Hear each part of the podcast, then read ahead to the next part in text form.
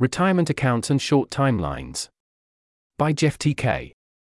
Sometimes I talk to people who don't use retirement accounts because they think the world will change enormously between now and when they're older. Something like, the most likely outcomes are that things go super well and they won't need the money, or things go super poorly and we're all dead.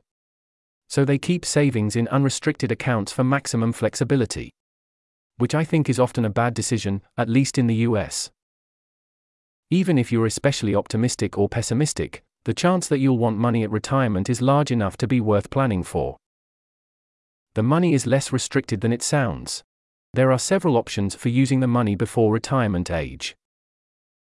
The money is more protected than if you save it normally. I think the cleanest comparison is between investing through a regular investment account and a Roth 401k. This is a plan through your work, and they may offer matching contributions. If your employer doesn't offer a 401k, or offers a bad one, no low cost index funds, you can use a Roth IRA instead.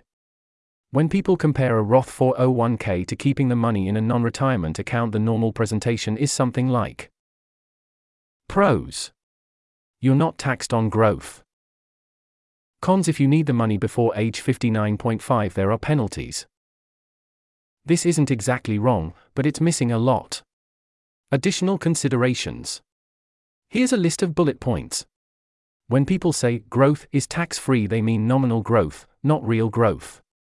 This favors retirement accounts because capital gains taxes apply to nominal growth, so the savings are larger than they look and get larger the larger inflation gets.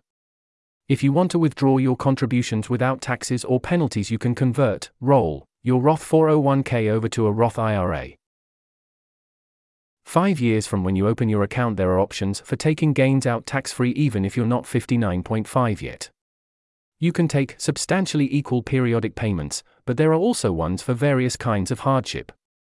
The first roughly 1.5m in your retirement account is protected from bankruptcy means testing generally ignores retirement accounts but does include conventional ones.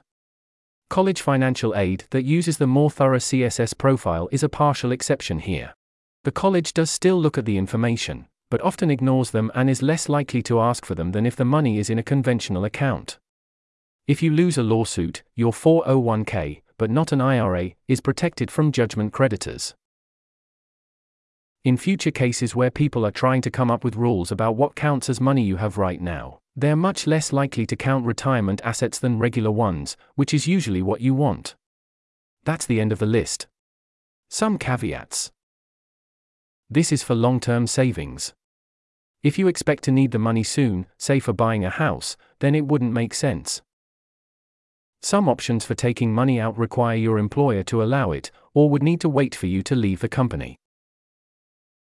This is all about Roth 401ks and a bit of Roth IRAs. Depending on your current tax bracket and the rest of your financial situation, you could do better with some combination of traditional account, HSA, or other tax advantaged plan. I'm not a financial advisor, and the right choice depends on your situation. Don't read only this one post before making a decision. This article was narrated by Type 3 Audio for Less Wrong. It was first published on February 19, 2024. To report an issue or give feedback on this narration, go to t3a.is.